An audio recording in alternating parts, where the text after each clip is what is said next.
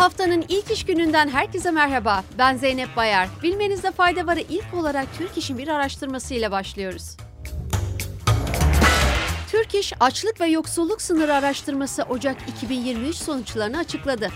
Buna göre bu ay 4 kişilik bir ailenin sağlıklı, dengeli ve yeterli beslenebilmesi için yapması gereken aylık gıda harcaması tutarını ifade eden açlık sınırı 8864 lira oldu. Diğer taraftan yoksulluk sınırı 28.874 lira olarak hesaplandı. Bekar bir çalışanın yaşama maliyeti ise aylık 11.556 liraya yükseldi. Bu araştırmadan da anlaşılacağı üzere Türkiye'de 29 bin liranın altında geliri olan 4 kişilik bir aile yoksul olarak adlandırılıyor. Fransa'da bitmek bilmeyen emeklilik reformu tartışması ile devam ediyoruz. Fransa Başbakanı Elisabeth Bon, reform kapsamında emeklilik yaşının 64'e çıkarılması planının tartışmaya kapalı olduğunu ifade etti. Başbakan Born ayrıca bu reformun özellikle kariyeri kesintiye uğrayan kadınları koruduğunu ve reform kapsamında emeklilik maaşı arttırılacakların üçte ikisini kadınların oluşturacağını savundu. Sırada otomobil sektöründen bir haberimiz var. Toyota tedarik zincirindeki aksamalara rağmen 2022'de 10,5 milyon araç satarak 3. yılda da dünyanın en çok satış yapan otomobil üreticisi oldu.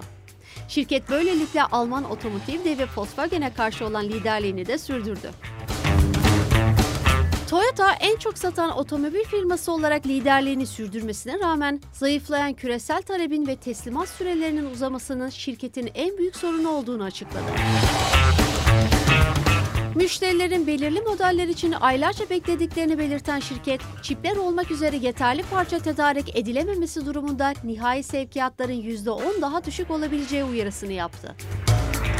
Hollanda merkezi teknoloji şirketi Philips, solunum cihazlarının geri çağrılmasının ardından kayıplarını toparlamak için toplam iş gücünün %8'ini oluşturan 6 bin kişiyi işten çıkaracağını açıkladı. Şirket geçen yılda 4 bin kişiyle yollarını ayırdığını duyurmuştu.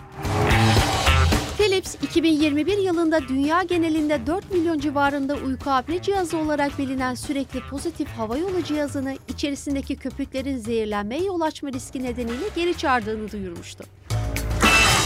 Bildiğiniz üzere en ilginç haberlerimizi en sona saklıyoruz. Gelin Daily Mail'in ilginç casusluk iddiasıyla bilmenizde fayda varı noktalayalım.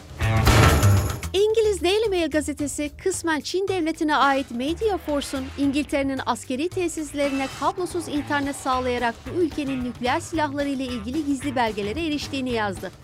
İngiltere ordusuna yaklaşık 20 yıldır hizmet veren şirket hala hazırda 46 İngiliz askeri üssüne kablosuz internet sağlıyor.